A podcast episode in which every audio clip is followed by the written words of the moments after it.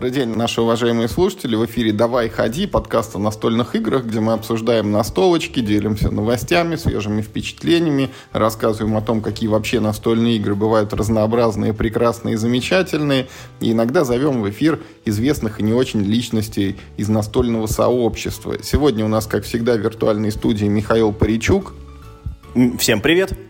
И еще к нам вновь присоединяется сооснователь нашего подкаста из города-героя Москва Вадим Ларкин. Привет, привет. Ну, Вадим, ты для нас очень редкий гость. От этого не менее радостно тебя всегда видеть и слышать. Поэтому вот мы тебе просто сегодня предоставляем право голоса. Вот что бы ты ни говорил, мы, а наши слушатели вместе с тобой, значит, будут все это воспринимать. Поэтому давай, пожалуйста, вещай. Мы уходим, вернемся через час. Подкаст, чтоб был. Хорошо, это вы мне это аутсорсили задачу. Ну, слушайте, ну мы давно уже на, на канале, на телеграм-канале обсуждали вообще вот э, возможность игр с приложениями, имеют ли они право на существование, не утрачивается ли настольность у настольной игры, когда в ней большую роль играют э, приложения на телефоне или на компьютере. Ну и в связи с этим э, я как-то исследовал этот вопрос и заинтересовался вот этой игрой «Особняки безумия». И купил ее. Где-то вот пару выпусков назад мы обсуждали это, что мне в коробке э, не доложили карт. И мы... Это была целая история, как мне эти карты возвращали, досылали. А, я написал в поддержку, поддержка очень быстро отозвалась. Все, ну, все очень круто. Единственное, что они не могли понять, что не так. Каких карт мне не хватает. Ну и я им сначала пытался как-то ну, переработанную задачу поставить, то есть самостоятельно осознать, каких карт не хватает, и дать им просто список не хватающих карт, почему-то для них это вызвало какую-то особенную сложность. В итоге я взял все карты, которые у меня были, включая задвоенные экземпляры, разложил их на полу и сделал фотографии всех-всех-всех карт, отправил им и предоставил возможность самостоятельно разобраться, чего мне там не хватает – Э, в итоге дослали мне эту пачечку с картами. Теперь у меня некоторых карт даже больше, чем нужно. И да, Вадим, вот я хотел спросить, погоди, я тебя перебью все-таки. Я считал, что в таких случаях тебе высылают новую колоду просто, ну, не хватающую. А тебе что, хотели выслать там 7 или 8 карт именно тех, которые их не доложили?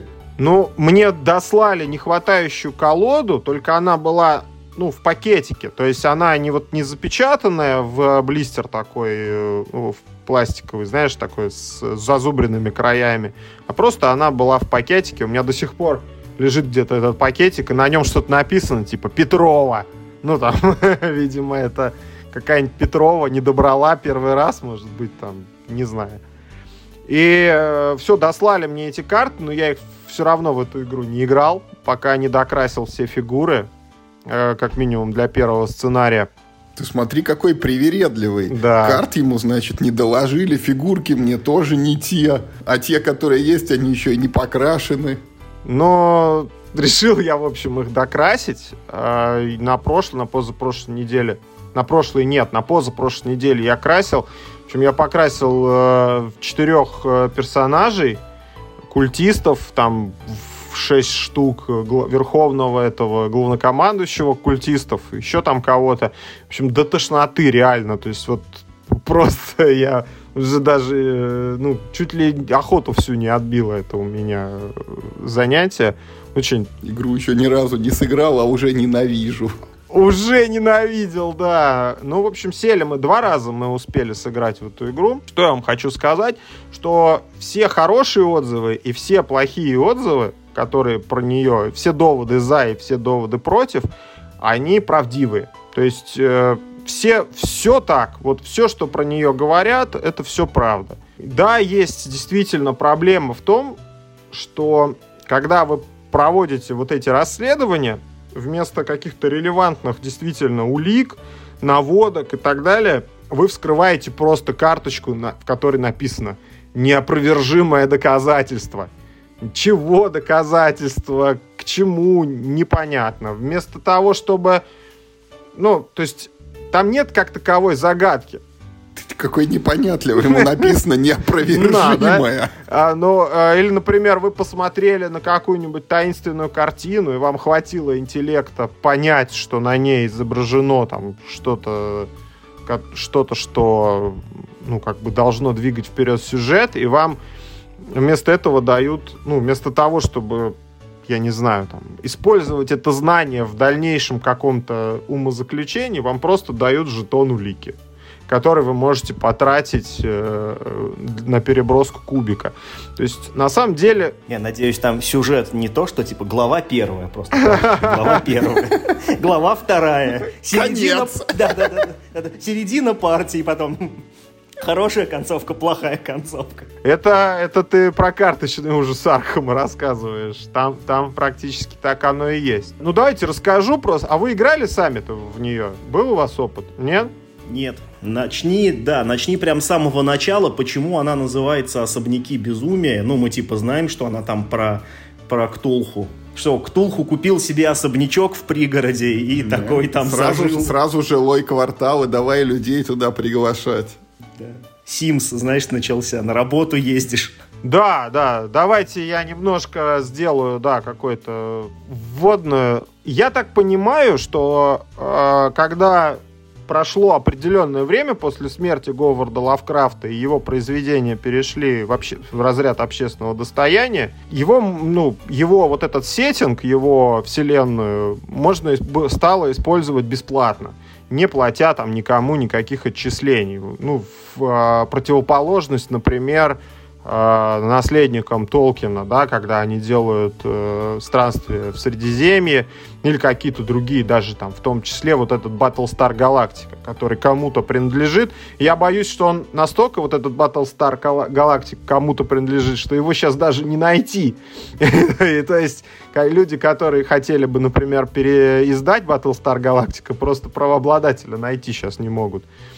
А, и поэтому переиздали ее. Есть так называемая, вот у Fantasy Fly Games а, есть такая линейка, называется Arkham Files, которая объединена, в общем-то, просто одним сеттингом. На самом деле это ну, принципиально разные игры. А, в ней есть карточный ужас Аркхема, который мне очень понравился, но что-то вот у меня руки до него не доходят пройти там эту первую кампанию который, мне кажется, потенциально, вот карточный ужас Архама из всех этих игр наиболее такая вариативная и а, ну, позволяет... Миша как-то правильно сказал в прошлый раз, когда мы ее обсуждали, что там есть э, прямая связь между тем, что ты делаешь, и тем, что там происходит. А, то есть, когда ты играешь карточку какую-то, и на ней что-то написано, то вот то, что на ней написано, это и происходит. Там уровень абстракции, несмотря на то, что это карточная игра, вы фигурки двигаете по карточкам, он там существенно ниже. Есть ужас Архема, вот настольная игра, в которую я не играл. Миша у нас в ней специалист из э, там Моя любимая, да. Да. Значит, есть э, э, знак древних, игра это по сути, ну по сути пандемия в, в мире этих э, ктулхов. Вообще не прав, вообще ничего общего не имеет, вообще ничего общего Вадим, с пандемией не Вадим, ты перепутал с третьей имеет. частью. Вот ужас Аркхема 3 это пандемия, потому что там эти э, жетоны вот нарастают, как кубики болезни, их нужно кушать скорее. Нет, а пандемия не-не, Вадим, смотри, это самое. Есть просто реально пандемия про Ктулху. Как называется сейчас, я не вспомню. Reign of Ктулху. Ну, как-то, да, да, да. Есть прям реально игра из серии Пандемия официально про Ктулху. Она не от Fantasy Fly Games, она от Z-Man. Но я в знак древних не играл, но смотрел обзор. И мне показалось, что это очень сильно... То есть это карта мира, там точки какие-то соединены линиями. Нет, нет. Я не знаю, что ты смотрел. Ты, да, ты... Вадим, все в это. Да вот с древним ужасом Вы путает, когда, как в бухгалтерии, всего. все перепутали. А, это древний ужас, не знак древних. Да, слушай, ну блин, ну это они сами виноваты. это древний ужас, точно. А, а знак древних тогда что такое? Вот это я вообще тогда нет. Знак древних это на кубиках ужас Аркхема. И он тоже есть в цифровом виде, только другой. И он лучше гораздо, чем такой настоящий на кубиках. Чем, а, на кубиках лучше, чем обычный, да, ужас. Знак древний, Вадим, это уникальная игра, к ней есть дополнение, короче, вот ты открываешь дополнение, там, ну, у тебя куча всяких карточек, жетончиков, и там написано, выкиньте всю вашу базовую игру, возьмите оттуда три фигурки только и четыре кубика, и вот добавьте их в дополнение и играйте теперь по-нормальному. Ну, очень похоже, да, на Fantasy Flight Games. Ну и, в общем, э, вот э, «Особняки безумия» — это одна из этих игр, э, из, вот из этих Arkham Files. Она, ну, достаточно интересная у нее механика. Ну, мы как бы в одном из выпусков определились, что выкладка компонентов на стол — это тоже механика. А вы начинаете в особняке, а у вас лежит стопка с комнатами рядом с вами на столе. Вы начинаете... Не, погоди, Вадим, погоди. Вы это кто? Да, начни реально с сюжета. Почему она называется «Особняки» и почему действие, как я понимаю, происходит в одном доме? Это что, типа, как фильм про зомби, как же он называется? «Ночь живых мертвецов». Что касается сюжета, то я могу вам говорить пока только про первую кампанию. То есть там у каждого... Вам, там 8 персонажей в коробке, у каждого из них есть, ну, определенный загруз, да, в начале, кто он такой, э, и откуда он взялся, и почему у него возникла необходимость исследовать особняки безумия. И вот, например, я, я играл этим гробовщиком, ну, как, даже не гробовщиком, а грейвдиггер, это гроба могилокопатель, короче. Могильщик. Могильщик, да, извините, моя русская языка. вот. И у него там, ну, такое, типа, вот он работал могильщиком, и все то ему что-то мерещилось, мерещилось, а потом оказалось, что не мерещится, и он решил подробнее разобраться, что же это ему там такое виделось. Ну, вот, вот буквально вот такой загруз. А жена играла негритянской бегуньей, очень смешно, значит, там что, ну, это же 20-е годы э, в Соединенных Штатах, и что вот там написано, что вот она негритянская бегунья, и ее там угнетали, и она убегала. А потом что-то убегала, убегала и решила перестать убегать. И теперь она исследует вот эти все таинственные происшествия. И вот в первом сценарии то тоже, кстати, вот это вот э, рвет э, взаимосвязь э, с сюжетом и каким-то представлением о том, как, как, как должен выглядеть сюжет. Ну вот, допустим, я там могильщик, да, э, и интересуюсь всякими потусторонними штуками. Сюжет начинается с того, что вы сидите у себя в кабинете, а, после долгого, расслед... ну, долгого дня там расследований. Я думаю, какой я, в каком кабинете я сижу? Я же могильщик. Что это такое? И вот мне там... Своей подсобки. Да, и тут... Весь день расследовал, кто украл урну с бычками. В сарае, в сарае сижу там с лопатами. Ну и, значит, и вас раздается звонок, и вам звонит там дворецкий э, этого какого-то там богатея Вандербильта. Брюса Уэйна. Брюса Уэйна, ну, фактически, да, и говорит, Брюс Уэйн пропал, приезжайте быстрее. И ты приезжаешь, хотя ты могильщик, как бы, вот чё... С лопатой на всякий случай. Да, да, а я вам фотографию в чат скинул. Он с лопатой и с черепом. И я с лопатой и с черепом, значит, приезжаю в этот особняк стучусь в дверь, а там никого нет. Я вхожу. То есть я должен... Ну, Подцепил ее лопатой. Видимо. Но она открыта там. Я вхожу, там какие-то машины, экипажи припаркованы. Явно какая-то сходка происходит в этом особняке, но там никого нет. И вот, значит, по игре а игра, игрой руководит э, компьютерное приложение. Ну, на, на iPad. У меня стоит сбоку iPad. И iPad говорит, давай, короче, выкладывай первую комнату, в какую ты входишь. И говорит там, например, гостиная один. Ты в стопочке в этой роешься вот этих тайлов. Они большие, ну там есть квадратные и прямоугольные. Ну, прямоугольные это как бы половинка квадрата, да, то есть из двух прямоугольных вот ровно квадрат составляется. Значит, ты берешь эту, значит, этот тайл, выкладываешь, вы ставите туда персонажа. Приложение вам говорит, вот в эти двери можно войти, вы расставляете значочки, а эти двери как бы не существуют. И у вас есть такая специальная фишечка, накладочка, вы эту дверь как бы закрываете. Там нет двери, и там, типа, например, шкаф стоит или картина висит. Ну, нельзя туда пройти. И еще приложение описывает, причем оно, ну, релевантно описывает, потому что там, ну, например, на тайле нарисован стол перевернутый. И там написано, в углу стоит стол, там, ну, в смысле, перевернутый, лежит перевернутый стол, на полу разбросаны бумаги. И вы кладете туда жетон со знаком вопроса. Там, или там в, на, у стены стоит шкаф, заполненный там книгами. На стене висит картина. И вы туда расставляете значки вопроса. И тут начинается ваш ход. Вы можете в течение хода сделать, ну, какие-то осмысленные действия, их там порядка 8 вариантов, но вот с этими значками вы можете взаимодействовать. И это очень просто, вы просто нажимаете на этот значок на приложении, потому что вы эту схему, которая есть в iPad, вы ее повторяете на столе в виде вот этих тайлов и значков. То есть люди, с которыми вы играете, и, ну и вы, собственно, тоже вот сам игрок, вы ходите по полю и смотрите картину как бы общую, выстраиваете, глядя на все-таки на настольную игру, на, которая на столе лежит. Но когда вам надо взаимодействовать с жетончиком, вы на этот жетончик нажимаете, и там что-то происходит. Например, ну и тут вот, вот в этот момент некоторая фрустрация возникает, потому что вы подходите к картине, нажимаете на нее там на iPad кнопкой, и там написано там на этой картине изображено там таинственное, там что-то там, вы там присматриваетесь, бросьте проверку, допустим, там на знание, да? А я могильщик, у меня знаний немного. Э, ну, я бросаю кубик, у меня там выпадает вот эти... А кубик десятигранный, по-моему, десятигранный, и на нем э, два вида, три вида значков.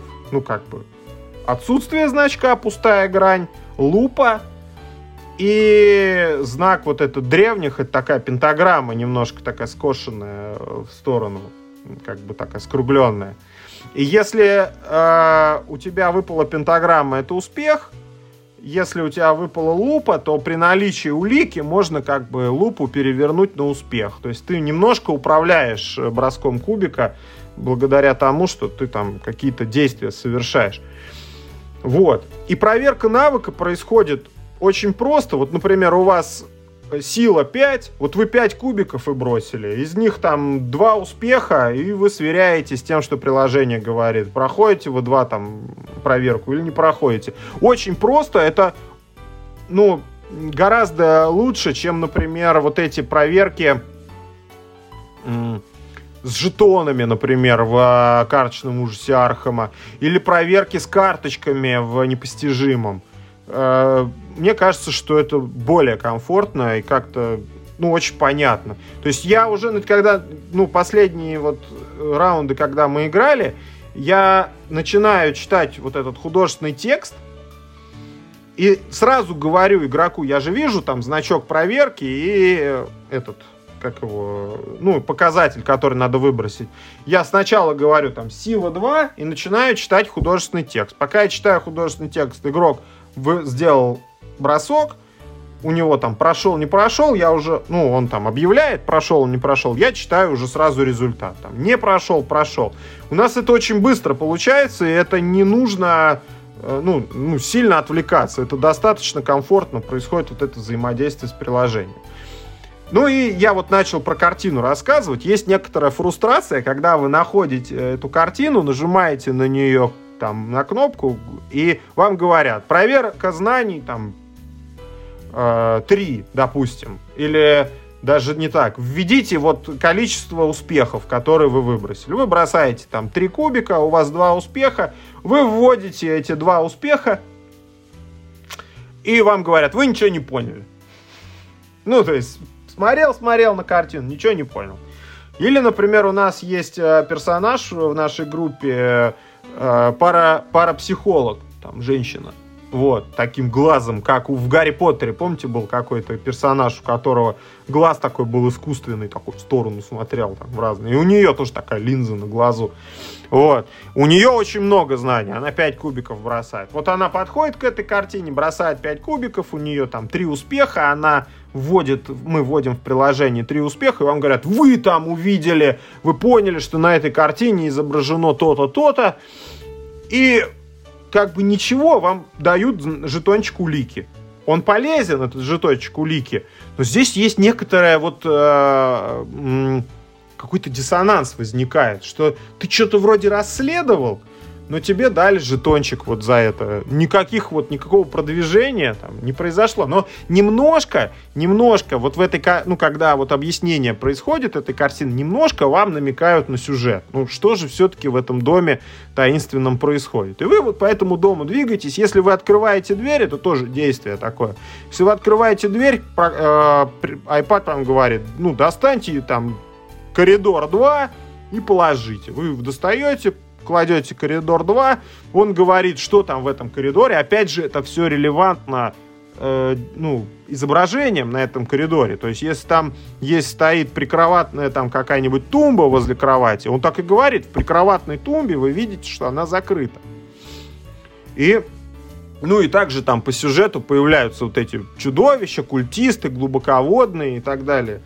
И э, несмотря на то, что там очень про простая механика взаимодействия, вот борьбы с этими глубоководными, э, ну, по получается какой-то сюжет. У нас вот реально обе игры. Мы играли два раза, один и тот же сценарий. Первый раз мы его не прошли, и второй раз мы его прошли. Поэтому у меня сложилось впечатление как раз о реиграбельности еще одного и того же сценария. Про это тоже очень важно рассказать, потому что это ну, один из минусов, как вот говорили, что есть, э, ну, отсутствует как таковая реиграбельность. Действительно, э, в сценарии заложен сюжет. И когда вы знаете, что происходит в этом доме, когда вы заходите туда второй раз, вам уже не интересно. Вот, например, там в этом же первом сценарии, ну, это не спойлер вообще, там в первый же ход вы заходите на кухню, где там прячется дворецкий ну, это все, мне кажется, зайдут на эту кухню. Хотя, в принципе, зная, что там происходит, можно туда и не заходить. Потому что то, что там находится, оно тогда на тебя не прыгнет, не нападет. Но как, во второй раз, когда вы играете, вам этот дворецкий не нужен, потому что он не даст вам никаких подсказок. Ну, то есть он даст вам подсказку, но она вам не нужна, вы и так знаете, куда вам идти, вот. Но это вам кажется, что вы знаете, куда идти. Это вот очень интересно, потому что когда мы играли первый сценарий и второй, место вот финальной, так сказать, схватки, финального м- события, оно, во-первых, в доме было разным. Ну, то есть принципиально разным. Дом был выстроен по-другому. Значит, финальная вот эта э, кат-сцена, она прям реально кат-сцена. То есть, когда появляется вот этот главный злодей, условно, там, босс в конце уровня, каждый раз, вот в первый раз и во второй раз, все сыгралось по-разному. Сколько там вариантов развития сюжета, я не знаю. То есть, вряд ли я буду переигрывать опять этот сюжет. Зачем? Ну, то есть я вообще не вижу смысла. То есть э, здесь проблема реиграбельности не в том, что ее там нет или она есть, а в том, что, ну, как бы она не требуется, она не нужна. Я прошел сюжет, я как бы знаю, что случилось. Играть в него второй раз у меня нет никакого желания.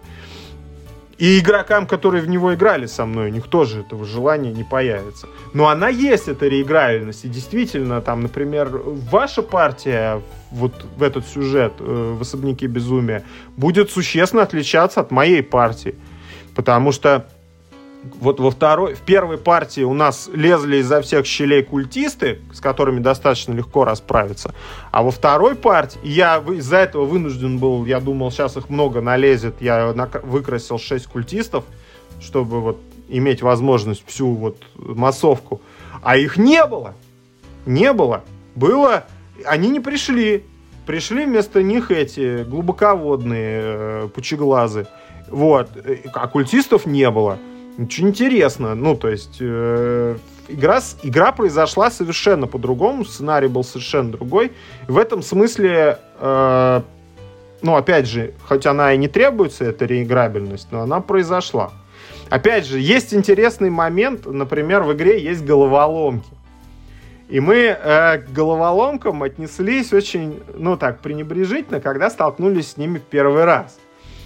Э, вы подходите, ну там условно, вы подходите к тумбочке какой-то, написано, тумбочка закрыта на ключ. Вы можете попробовать ее открыть, используя зна- э, там какой-нибудь навык, ну, допустим, внимательности.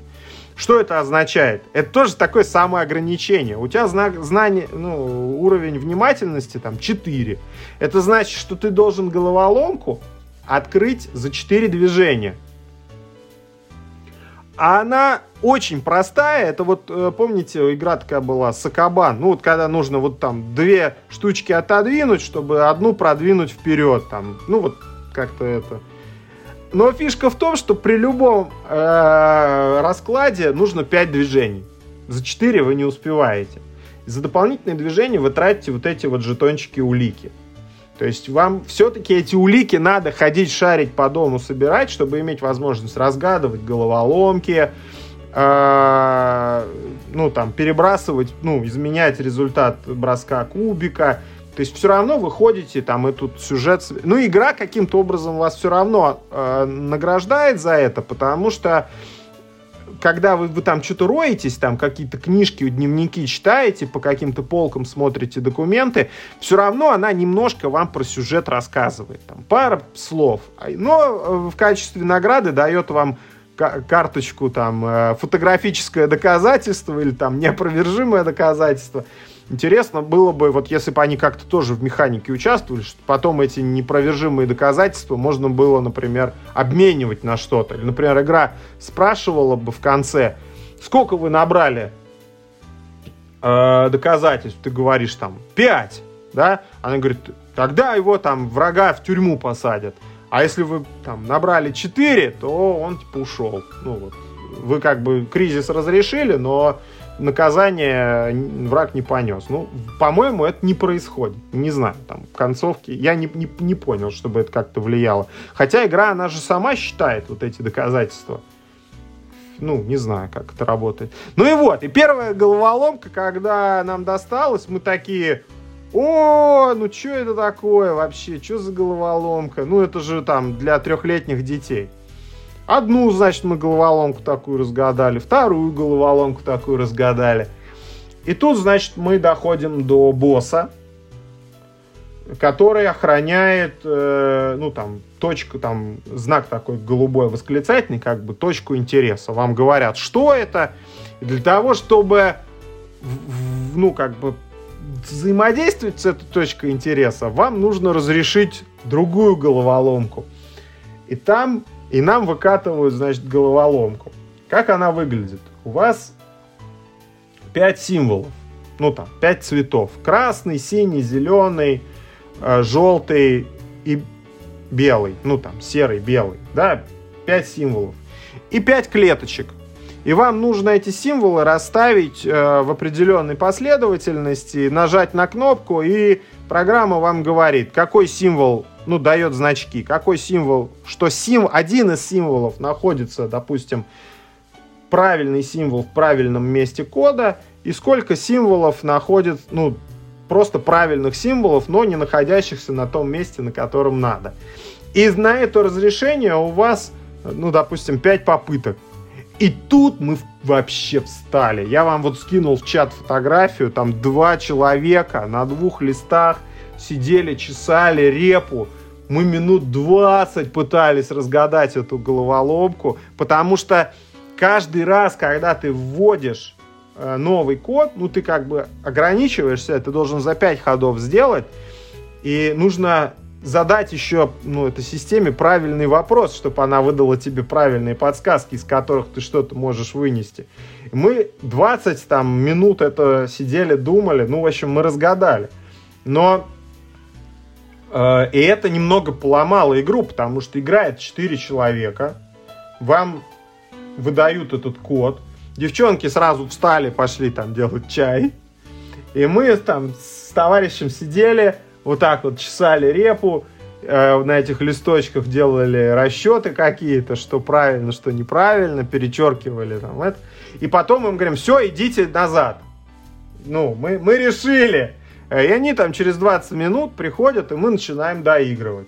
Это, конечно, ну такое, как бы вот... Э, ну, я не могу сказать, я люблю головоломки, ну, в принципе, а, но мне кажется, что вот эта вот пауза на 20 минут, она была не очень уместная. Вот. Ну и в конце, в конце вы там э, делаете подходы, пытаетесь там э, какое-то условно действие выполнить и э, за завершить, завершить игру. Очень хорошие впечатления в итоге оказались. Несмотря, несмотря на все минусы этой игры, впечатления очень хорошие. Меня эти глубоководные, вот лично меня, вот когда я играл, гоняли по всему дому. Я пытался от них баррикадироваться, задвигать э, тумбами двери. Они эти двери проламывали, все равно меня догоняли. Я уже там раненый, ковылял по этому дому. Ну, то есть сюжет, вот то, что игра, вот все вот эти Америтрэш игры, что они должны сделать, это сгенерировать вам сюжет, цепочку событий, которые можно потом обсудить и которые вызывают какой-то эмоциональный отклик. Она с этим справляется абсолютно на, там, на 110%. Есть у нее недостатки в плане наполнения вот этого вот этих жетончиков без, беспонтовых, которые вам дают. А, но как бы условность есть условность, да, вот в принципе. И еще есть некоторая, ну я не, не думаю, что это станет проблемой, но есть вот некоторая как бы претензия, что в этой вот коробке в стартовом там три что ли или четыре сценария, и у меня, я не представляю себе ситуации, в которой я сыграю в один сценарий больше одного раза, ну, в смысле, больше одного раза пройду его. Понятно, что я, скорее всего, там, буду играть следующий... Э, у этого было три звездочки, по-моему, или две звездочки сложность, а у следующего четыре или пять. Вот я боюсь, что я... мы там вряд ли с первого раза пройдем, но после того, как мы его пройдем, мы в него не вернемся. Это сто процентов. И получается, что вот мы четыре сценария закроем, и надо идти уже за дополнительной коробкой. А их там два вида. Есть за две с половиной тысячи коробочка поменьше, в которой лежит один сценарий. И есть за пять там с половиной тысяч э, коробочка побольше, в которой лежит два или три сценария. Ну и вот, пожалуйста, идите. Это. Ну и в качестве утешительного есть дополнительный сценарий, который можно прямо в приложении купить за 499 рублей и в них поиграть. Но я думаю, что нам на полгодика-то хватит впечатлений еще. Всем очень понравилось, мы будем играть еще, и те минусы, о которых говорили, они есть, но в моем э, представлении они не, ну, не катастрофические. Играть можно, и все очень неплохо. Ну и эта игра, как бы, она требует э, в некоторой степени э, необходимости развлекать самих себя, то есть она немножко ролевая, немножко же все-таки ролевая, и ну, надо как-то вовлечься вот в нее и соучаствовать в судьбе персонажей. Еще я хотел сказать про самих персонажей. Несмотря на то, что они как бы разные, но проверки навыков э, сформулированы таким образом, что нет что у вас нет как бы пути прохождения. Условно, э, допустим, вот у вас персонаж, у которого 5 силы, 4 ловкости, и все остальные параметры, там, 2 или 3. Ну вот, качок, скажем так. А, и когда вы идете, этот качок берет топор и идет бить культиста, у него может выпасть, например, проверка вы нажимаете, вы же э, нажимаете на этого культиста в приложении и нажимаете там атаковать тяжелым оружием. На топоре написано тяжелое оружие. И приложение само придумывает проверку вам, и эта проверка может оказаться проверкой на внимательность, например. То есть на тот параметр, который у вас э, ну, сильно ни, ниже, чем остальные. Поэтому нет такого, что вот, например, как там, условно в Немезиде, если ты солдат, то ты там больше кубиков бросаешь, у тебя больше вариант там застрелить кого-то, больше патронов и так далее. Нет, вот у тебя может так оказаться, что ты напал на культиста, а проверка идет на внимательность. И это ну, довольно странно, и можно э, очень сильно огрести ну, при ну, такой вот э, ситуации. Хотя ты рассчитывал, ну, вроде ты там качок идешь с топором на врага, но в итоге ты ничего не можешь выполнить, потому что проверка не на силу и не на ловкость произошла. Вот. Ну и, собственно, вот. Э, я не разобрался. Возможно, что все-таки, например, из пяти навыков э, при проверке там, тяжелым оружием все-таки не все пять случайным образом выпадают, а, например, там только три. Сила, ловкость, вниматель. Ну, например. Ну, этого я еще пока не понял, и приложение об этом не говорит, и это, видимо, можно установить только экспериментальным путем или куда-то идти читать в специальные места. Но я не хочу ничего идти читать в специальные места, потому что когда ты знаешь, ну, как, как игра функционирует, это немножко портит впечатление все-таки. Особенно такая игра. Пусть это все тайной останется, как она там считает и какие проверки она вам подкидывает. А так очень хорошее впечатление, я очень доволен.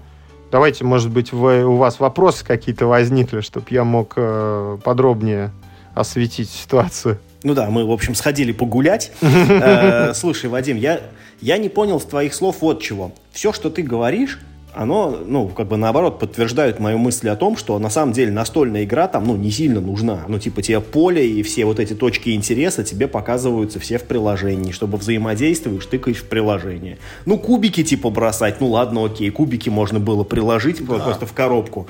А зачем там настольная часть-то все-таки нужна? Ну, на кой, что? Да, Вадим, я просто дополню вопрос. Ты же мог положить на стол iPad экраном сверху, вот эти свои покрашенные фигурки поставить прямо на него, и когда человек хочет там напасть на культиста, он тыкает на этого культиста, ну и в приложении кубики сразу за него бросаются и вываливается там какой-то результат. А если он нашел улику, тебе не выдают жетона, у него там э, на экране айпада с краешку написано игрок там такой-то, у него три этих улики с собой там и так далее.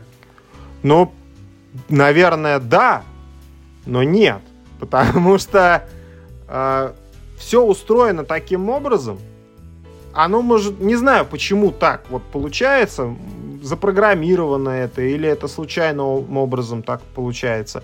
Но ваше внимание все равно сосредоточено не на iPad, а на поле. То есть э, вы не играете в iPad, и на него никто не смотрит во время игры. Кроме вот э, тех моментов, когда ты выкладываешь э, фишки он не забирает внимание. Почему так происходит, я не знаю. Специально они это тестировали, организовали они это как-то таким образом. Но внимание все равно сосредоточено на тайлах, которые лежат на столе. Конечно, ты можешь играть на iPad.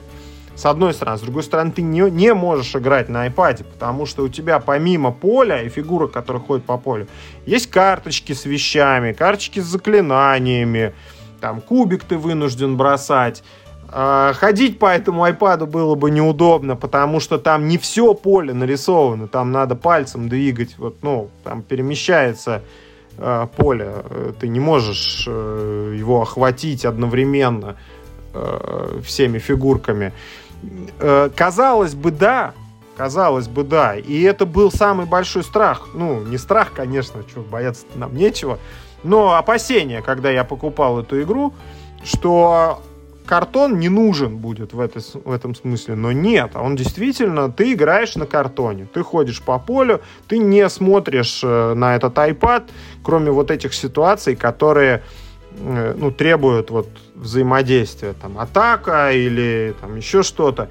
И его не нужно показывать другим игрокам, в принципе. Ну, то есть он может быть к тебе повернут. Я его поворачиваю, ну, вот, чтобы всем было видно. Но это, ну, не нужно. Вот он стоит и все. И вот этого, как это сказать, не фидлинга, а вот этой вот копания в iPad его тоже нет. Все достаточно быстро происходит. Вот вы берете, вот у меня под одной рукой лежит коробочка, ну, вот, Миплхаусовская с жетонами.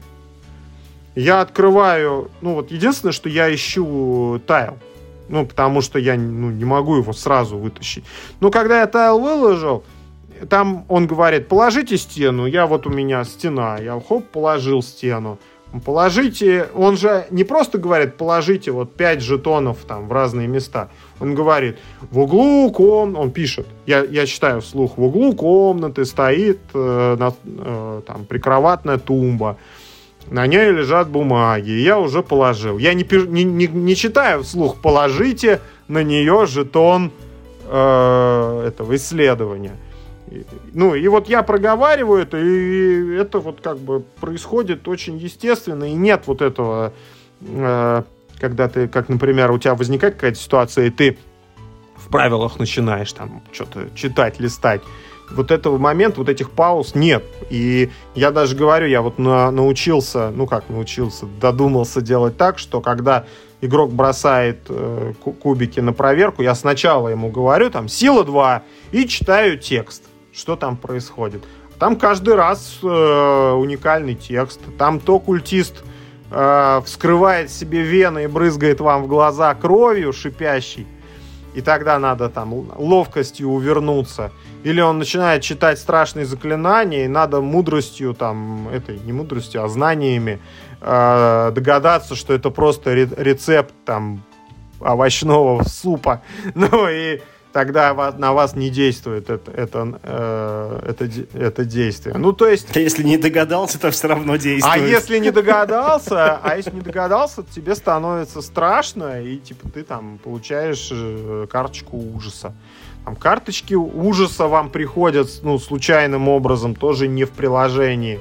То есть приложение, оно заменяет только вот э, генерацию ландшафта, и проверки навыков против э, чудищ и фазу мифа.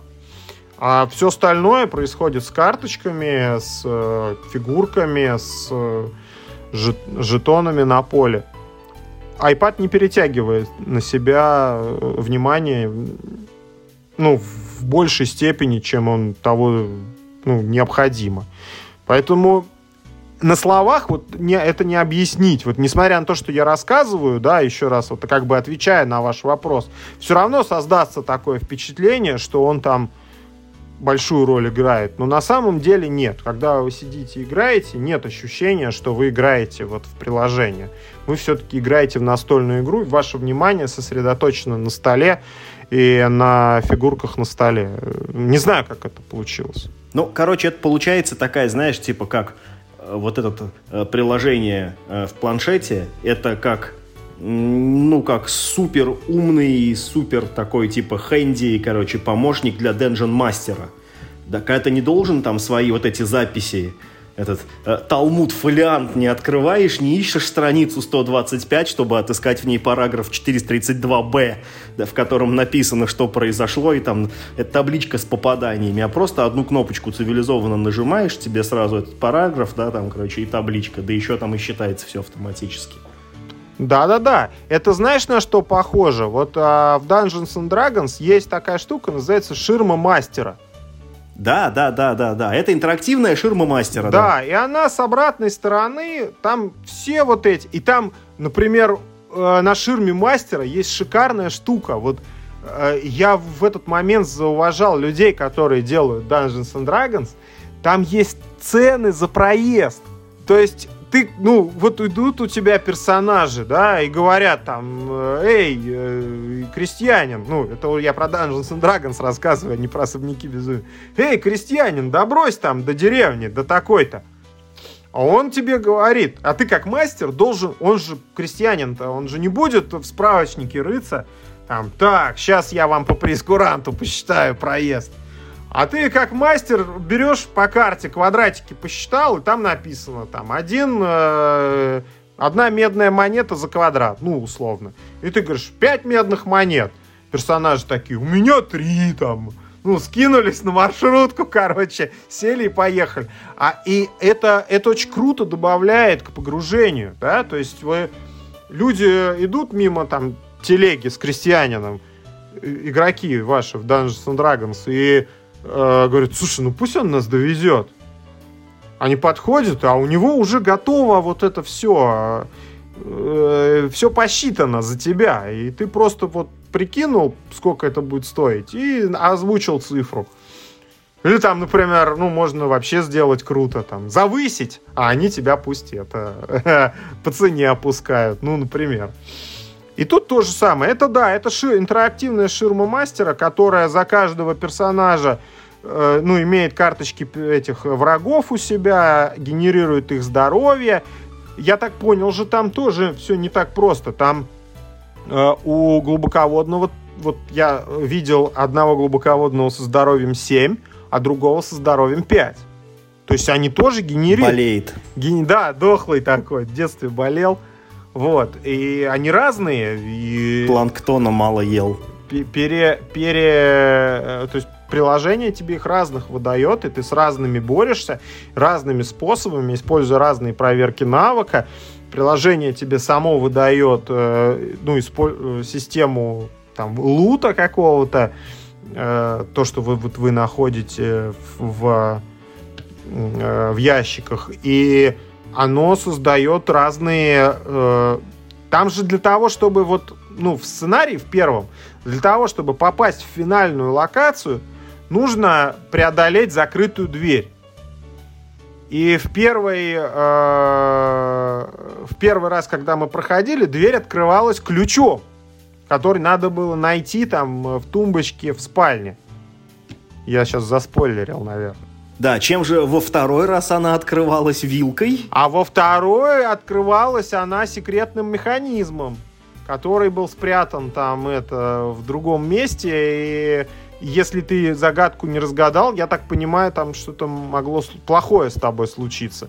То есть э, поменялся способ доступа к финальной... И финальная локация была разная. Если вначале это было там в одном месте, э, скажем, прям принципиально, то во второй раз это было совершенно в другом. Не просто даже по расположению тайлов, а само место было другим. Там, условно, одно там подвал, а второе гардероб. Ну, да ну понятно, понятно. Слушай, у меня вот как бы к тебе следующий вопрос. Надо было на самом деле с этого, наверное, начать, но я же не знал, как у нас с тобой беседа-то пойдет. Вы вообще, ты самый, твои соигроки, вы вообще вот, ну, насколько вот эту тематику Лавкрафта, ну, любите, что ли? Ну, насколько это ваша тема? Ну, я про Лавкрафта рассказывал, что я его читал еще в школе, может быть, там на первых курсах универа, и на этом э, мои взаимоотношения с Лавкрафтом э, закончились. Я к нему отношусь очень положительно, потому что он, ну, он уникален.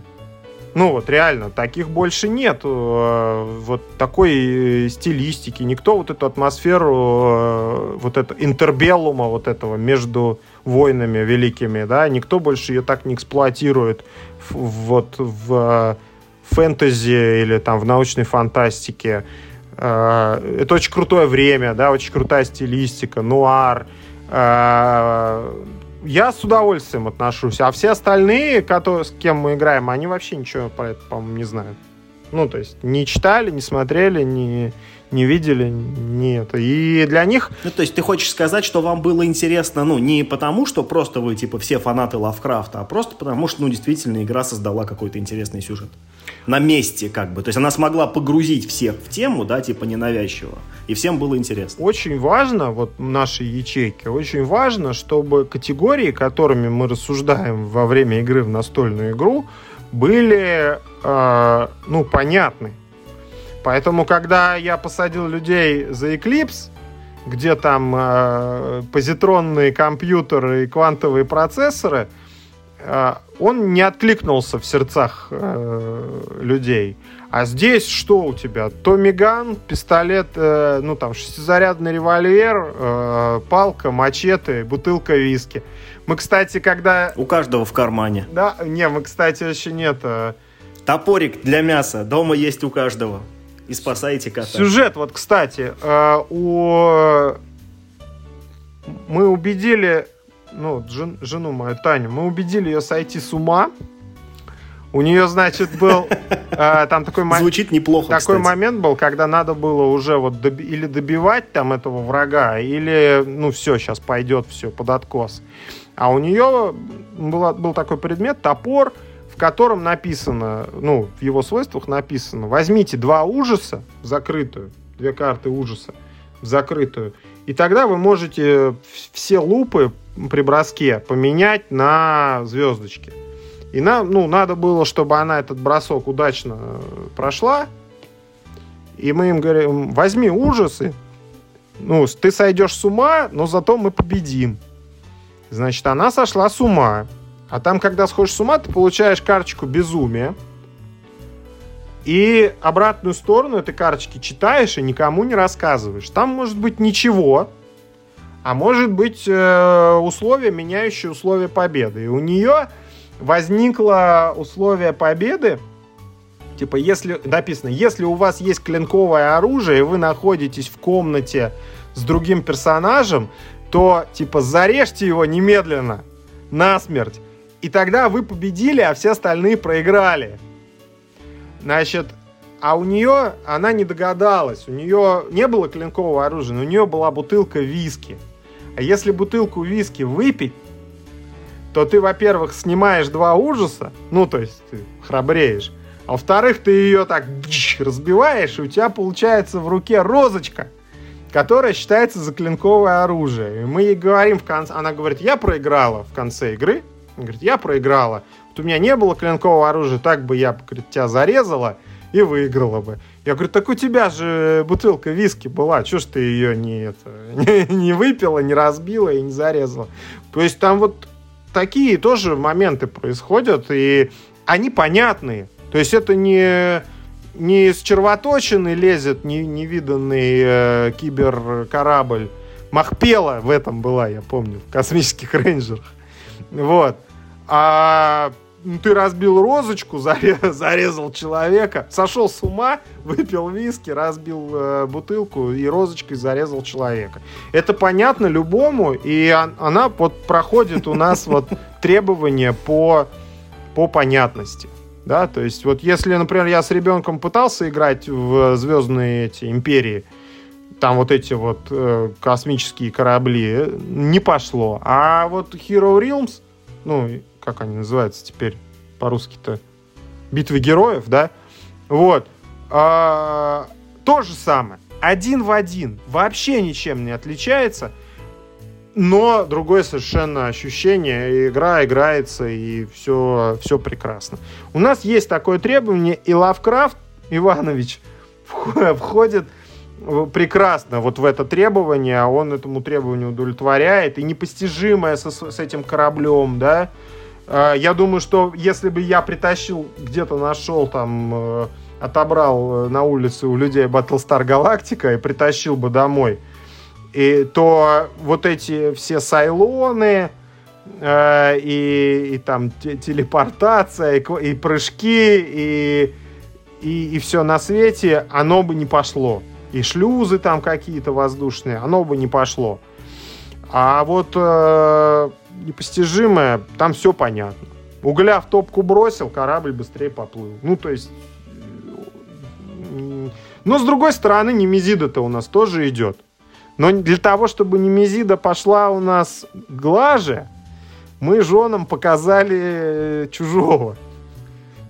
Первые две части. Теперь у нас вообще она, ну, теперь всем все понятно, что происходит. Как родные, как да? Как родные, да.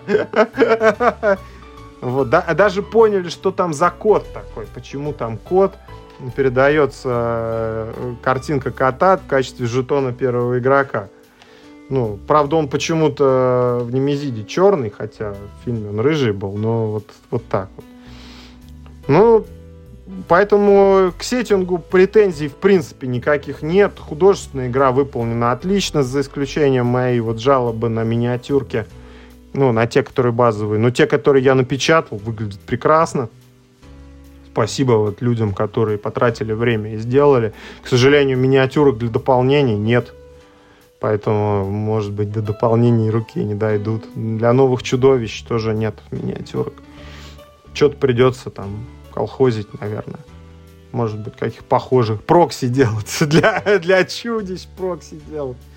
Вот. Вот, вот, вот что касается сеттинга. Ну, слушай, это, кстати, хороший тейк. Ты знаешь, я никогда не думал об этом, ну, с такой точки зрения. Что, да, Лавкрафт, с одной стороны, он, ну, про какой-то непознаваемый ужас, постоянно какую-то депрессию, схождение с ума, какие-то галлюцинации, потусторонние миры. Но с другой стороны, действительно, все же происходит, ну, ну типа в очень Про понятных людей. условиях, да, да, да, и там все какие-то случайные чуваки, э, у которых специальных навыков обычно нет. Ну, Вадим, это мы вот без тебя как-то обсуждали, э, когда, я не знаю, может быть, карточный ужас там проговаривали, потому что в нем действительно, ну вот, с одной стороны, есть вот эта некая абстрактность, да, вот там ни в одной вот из этой игры серии Arkham Files, там ни в кубиковом, ни в карточном, там ни в настольном, ни вот твоих этих особняках безумия, ну вот улика не является чем-то конкретным. Ну, то есть ты никогда не можешь объяснить вот ни себе, ни другим людям. Ты нашел там чашку разбитую, там гильзу от пистолета или отпечаток пальца. Ты нашел улику. Ну, вот в твоем случае иногда неопровержимую прям. Тайны Аркхема.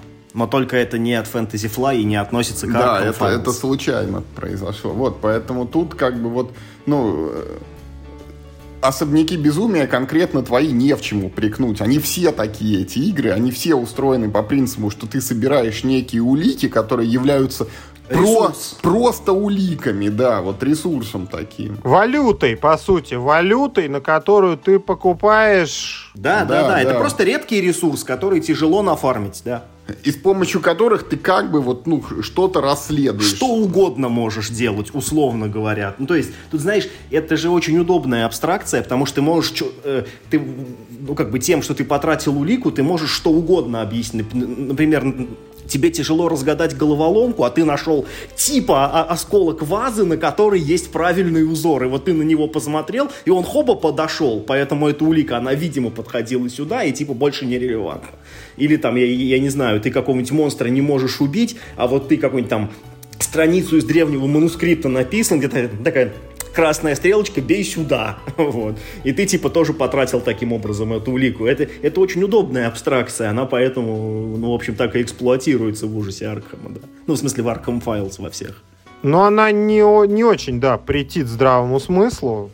Единственное, что ну, это, знаете, так всегда хотелось бы чуть-чуть получше, да, чуть-чуть поподробнее, но я, честно говоря, несмотря на то, что я хотел бы, чтобы неопровержимое доказательство все-таки как-то как использовал. Было написано, почему оно неопровержимое, собственно говоря. Нет, вы, вы, значит, от автора, который писал неописуемый ужас, значит, вы требуете, чтобы неопровержимое доказательство раскрывалось. Ну, на самом деле, я повторюсь, что все-таки все не так плохо, потому что когда вы получаете неопровержимое доказательство, все-таки вот флейвор текст вот этого события, в результате которого вы карточку получаете, он все-таки о чем-то говорит, что вы получили там, например, э, не знаю, дневник. Ну, то есть вам до этого описали, да, что да. вы засняли, короче, эти тюдища на свой смартфон, да. а это просто... Зачем тебе эту карточку дали? Вот что она? Вот она лежит у тебя на столе. Чтоб ты не забыл просто. Чтоб ты просто не забыл. Вот смотри, вот я тебе сказал уже вот э, про эту игру Ар, э, Тайны Аркама. Я, кстати, вам ее очень рекомендую попробовать, потому что это прекрасный детектив вот по, вот по этим мифам Аркама. Ой, ну, в смысле, Лавкрафта, там есть свои претензии к ней, да, безусловно, это не идеальная игра, но там знаешь, как сделано? Э, ты тоже, когда находишь что-нибудь важное, тебе описывают. Ты нашел стакан, на котором есть, не знаю, там отпечатки пальцев человека, вы там, ну там типа, да, сравнили, э, да, это отпечатки пальца убийцы. Но если я не ошибаюсь, вот э, в той коробке, которая попала на полки магазинов, там просто карточки с абстрактными номерами. Тебе написано, типа, возьмите улику номер один. А вот, ну, вот на компании предзаказа можно было докупить прям ну, такую специальную колоду, на которой тоже было написано улика номер один, но на ней еще была картинка со стаканом прям вот, да, вот с этим. Вот. Ну, это типа, знаешь, просто как, э, ну, как приятная мелочь.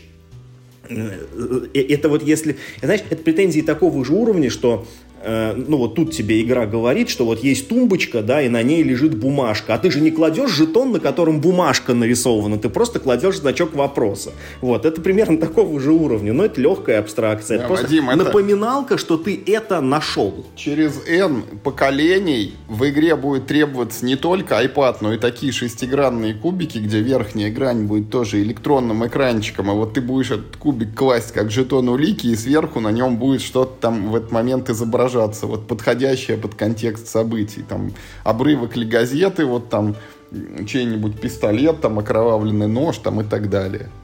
Ну да, или очки будешь надевать, у тебя все это будет проецироваться там, в твоей реальности. Ну, слушайте, но в карточном ужасе Архема вы тоже пистолет заряжаете ящиками. Они называются ресурсы. Ресурсы, Заряжайте да. его ресурсами.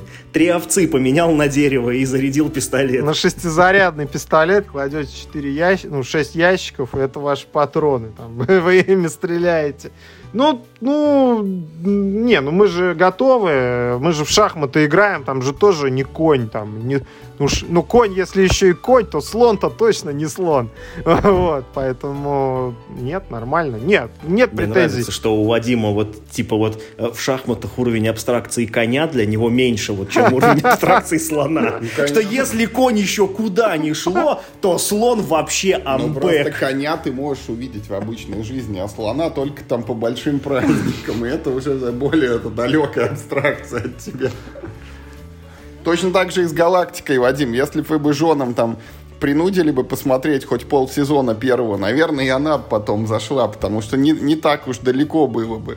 Конечно, там что же базовые концепции, что типа у нас есть наши чуваки, а есть законспирированные да. чужие. Вот, вот, собственно, вся концепция. И мы летим в, в космосе. Все. Но я жду, фильм же должен выйти, по-моему, «Хребты безумия». Или вышел уже, надо найти, э, разобраться с этим вопросом показать. Слушай, «Хребты безумия», по-моему, старый фильм уже достаточно. Не, есть старый, а это я видел новый, там, с роликом, там как раз вот эта лавкрафтовская штука такая раскладывается щупальцами, там, ест вот так человека.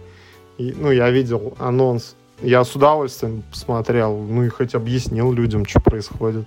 Я, знаете, по Лавкрафту, э, по Лавкрафту я уже очень давно рассказывал. Есть у Чарли Стросса серия книг э, э, Landry Files, вот, э, там про такого персонажа Боба Говарда. Вот Чарли Стросс под конец уже там сошел с ума, вот, как писатель, э, какую-то ересь пишет, э, но первые несколько книг прекрасные, и там такое смесь лавкрафтианского неописуемого ужаса с э, компьютерами, программированием и э, бюрократией э, э, такой чиновничьей. То есть они как чиновники в таком работают НИИ, которая сражается с лавкрафтианскими чудищами. Очень интересно. Это такой крутой тейк на, лайк, на Лавкрафта. И мне первые несколько книг очень понравились пока он в какие-то совершенно безумные дебри не ушел, не поменял персонажей, не начал писать от лица там каких-то вампиров и так далее. Но э, вот я всем очень советую, там, первые книги. У него есть короткий рассказ, э, новелла, называется «Эквоид». Ну, типа как, ну, экус лошадь, да, а это как бы лошадеподобное, эквоид. Вот я... Лошадоид. Лошадоид, да. Я всем очень советую. Один из, ну, одно из самых крутых. Вот, небольшая новелла, одна из самых крутых, вот то, что я читал. Прям такая лавкрафтианская, ну, жутковатая штука. Но с юмором. Ну, очень крутая. Вот, поэтому это хороший сеттинг, э, хорошая игра можно пробовать, можно играть. Не надо к ней очень сильно э, требовательно относиться, требовать, чтобы неопровержимое доказательство как-то можно было с ним распорядиться. Или, например, самое тупое, это какая-то нефритовая статуэтка дракона. Ну, то есть ты роешься в ящике каком-нибудь, находишь там, условно, бинт, и нефритовую статуэтку дракона, что вообще не вперлась просто. Она, ну это мусор, джанк такой, как, э, не знаю, там в Скайриме, вот роешься по ящикам, и какой-то мусорно. И вот тоже, и вот она у тебя лежит, и я так на нее смотрю, думаю, ну, она, может, смысл какой-то имеет? Ну, нет. Ну, я так понимаю, что нет. Может, это где-то сыграет, потом что-то как-то это всплывет в другом каком-то сценарии, они используют эту статуэтку. Так их еще и пять колоде. То есть, ну, это же подразумевает, что за одну игру ты этих статуэток можешь там до пяти или там штук найти в разных местах. Зачем они нужны? Ну, может, их где-нибудь надо будет в какие-нибудь щели вставлять в качестве ключей или еще что-то, не знаю. Вот. Ну, А у вас персонажи переносятся из сценария в сценарий со всем своим лутом, который в прошлом сценарии ты обретаешь? Нет, нет, там такого нет. Это есть такое, я так понимаю, в карточном ужасе, когда ты колоду модифицируешь по итогам сценария. На...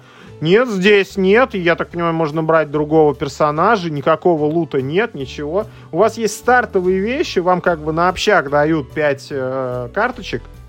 Четыре вещи, одно заклинание. И вы сами определяете, что кому отдать. Вот у нас падре ходит с огнетушителем.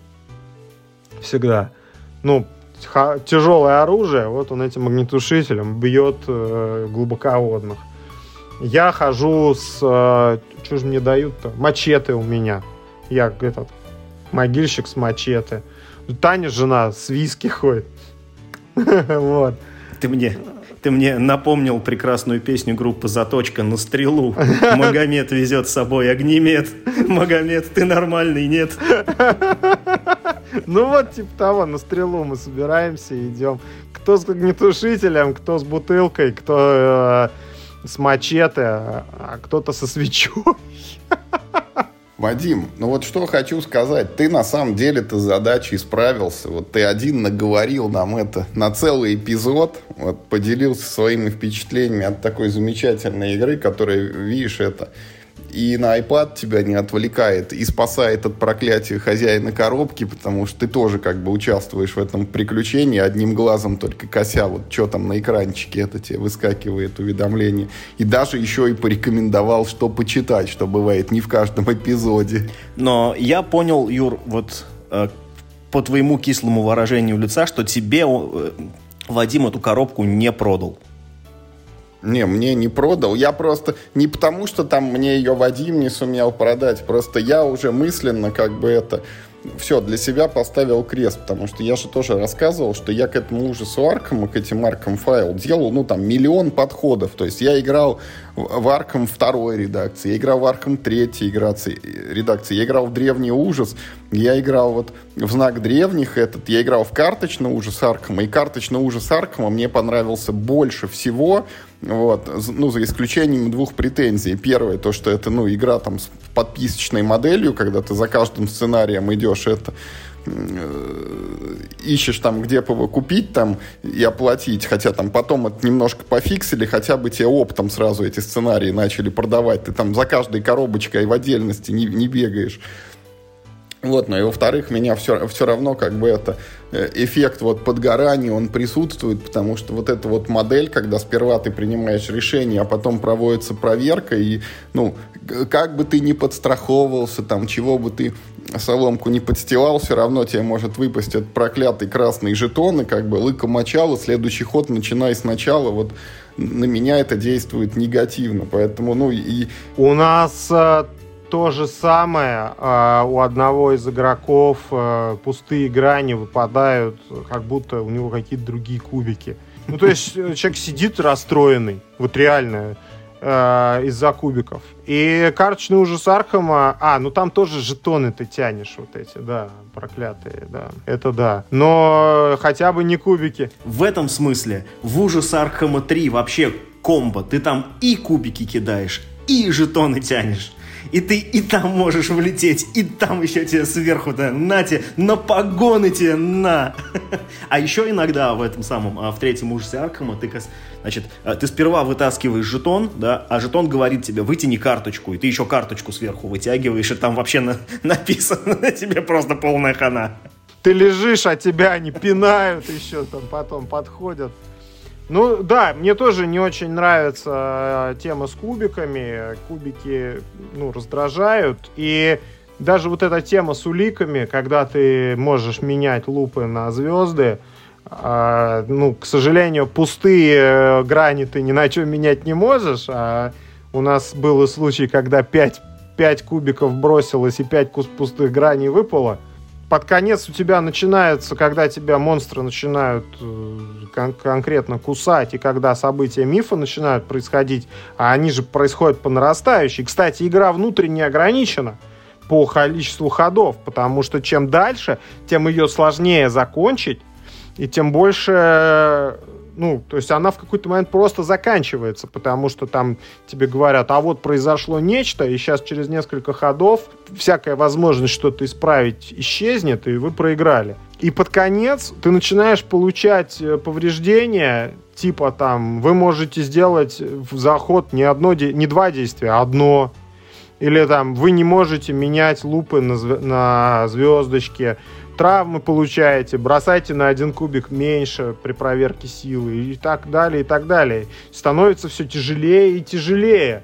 И когда ты и так бросал три кубика, начинается у тебя, что ты бросаешь два кубика, и тебе надо два успеха, и ты все больше огребаешь и огребаешь, и вот эта атмосфера нарастающего э, уж, не ужаса, а обреченности вот этой вот, она есть, она вот нагнетается, и ты чувствуешь, что надо бы как бы вот что-то суетиться, шевелиться в сторону э, той части особняка, где приблизительно все происходит. А дверь-то закрыта, а как ее открыть?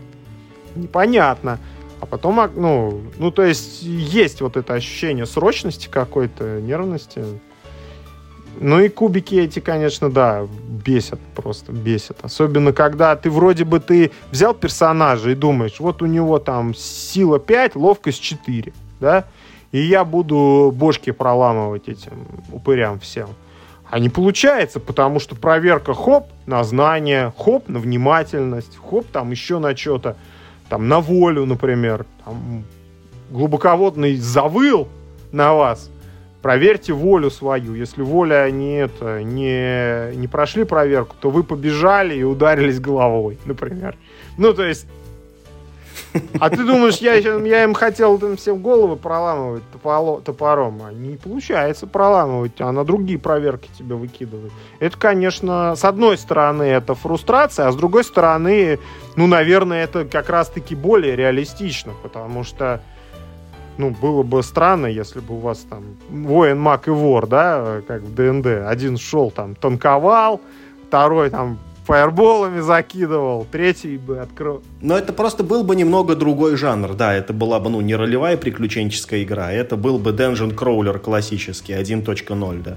Hero Quest. Здесь они все обычные люди. Но мы вот, кстати, э, заслали, э, когда последнюю головоломку вскрывать, мы уже осознанно заслали э, эту нашу старушку парапсихолога, у которой пять господи, знаний, там, ну, пять вот этих э, очков, и четыре улики еще лежало, или три. Поэтому у нее на головоломку было восемь подходов. И, ну, благодаря этому мы где-то на шестом или на седьмом решили. То есть мы почти исчерпали все эти подсказки. Как-то это все-таки имеет значение. Ну, то есть вот эти навыки. Если бы я пошел там своим могильщиком, у меня было бы три там, или четыре подхода к головоломке, я бы, очевидно, не справился. Все-таки чуть-чуть это релевантно. Окей, да. Ну, давайте заканчивать на сегодня. Мне кажется, я рассказал все, что хотел рассказать. Спасибо тебе большое еще раз. Я надеюсь, что это вы пройдете все особняки, и потом как-нибудь вернемся, ты, может быть, сделаешь это краткое резюме там по всем сценариям базы, там какие-нибудь это советики дашь, вот во что играть там проще, во что удобнее, там где можно назвать трех человек, где пятого, может быть, где что-то еще. Спасибо, Клим Саныч как говорится. Не, на самом деле интересно было послушать. Я вот в эти э, в особняки не играл ни в первую, ни во вторую редакцию. Они вот как-то, знаешь, все время мимо меня проходили. Хотя, в принципе, они у меня в доступности есть. Я могу пойти в них поиграть, но как-то, не знаю, не складывается. И сейчас после твоего рассказа, честно говоря, я заинтересовался сильнее, чем когда бы то ни было. У меня тут, знаешь, сейчас есть единственный, короче, такой контр-пример, что, я же говорю, мы с Юрой играли во «Властелин колец» тоже от Fantasy Fly Games, как он там, «Странствие в Средиземье» или что-то в этом роде. И, насколько я понимаю, по духу это очень похожая игра именно на особняки второй редакции, и нам она не понравилась просто, ну, это просто полный провал для нас потому что, ну, это, это игра, в которой, ну, короче, не нужны настольные компоненты, они нужны только для того, чтобы цену создавать, надбавочную стоимость, знаешь, э, и в которой ну, короче, просто мастер сидит, короче, тупит в планшет. Да, играет сам собой, там, иногда тебе что-то говорит, тебя убили. Да, да, да, ну, У нас такое сложилось впечатление. Хотя там вроде и декбилдинг есть, и там и то, и пятое, и десятое. Даже но... детективный сюжет в каком-то сценарии нам говорили. Ну, типа, да. Но как, в итоге это была просто полная как, фиготень, абсолютно плоский, абсолютно неинтересный сюжет. И, вот. Я боюсь, что если это примерно то же самое, как, как меня ждет в ужасе, о, в этих, в, как они называют, особняки безумия, то, ну, видимо, просто ну, не мой тип игр. Возможно, да, возможно. На этом я предлагаю наш прекрасный эпизод все равно свернуть, а то мы сейчас уйдем на третий круг. Давай, Вадим, последнее слово. Да, какое последнее слово? Ну, попробуйте и составьте собственное впечатление. Что я могу вам сказать? Игра, очевидно, на любителя очевидно, требует э, развлекать самого себя, очевидно, требует какого-то определенного отрешения, ну, там, снижения, так сказать, кри- критичности своей, да, увеличения абстрактного мышления, вот. Пробуйте, играйте. Мне понравилось. Я очень доволен. Я не пожалел, что потратил на нее деньги, время. Э, буду играть еще. Точно коробку допройду. Что делать? Ну, другие коробки буду ли покупать, не знаю. Но эту коробку допройду сто процентов. Спасибо, все пон- предельно понятно. Как всегда, играйте только в хорошие игры. И главное, не болейте. Всем пока.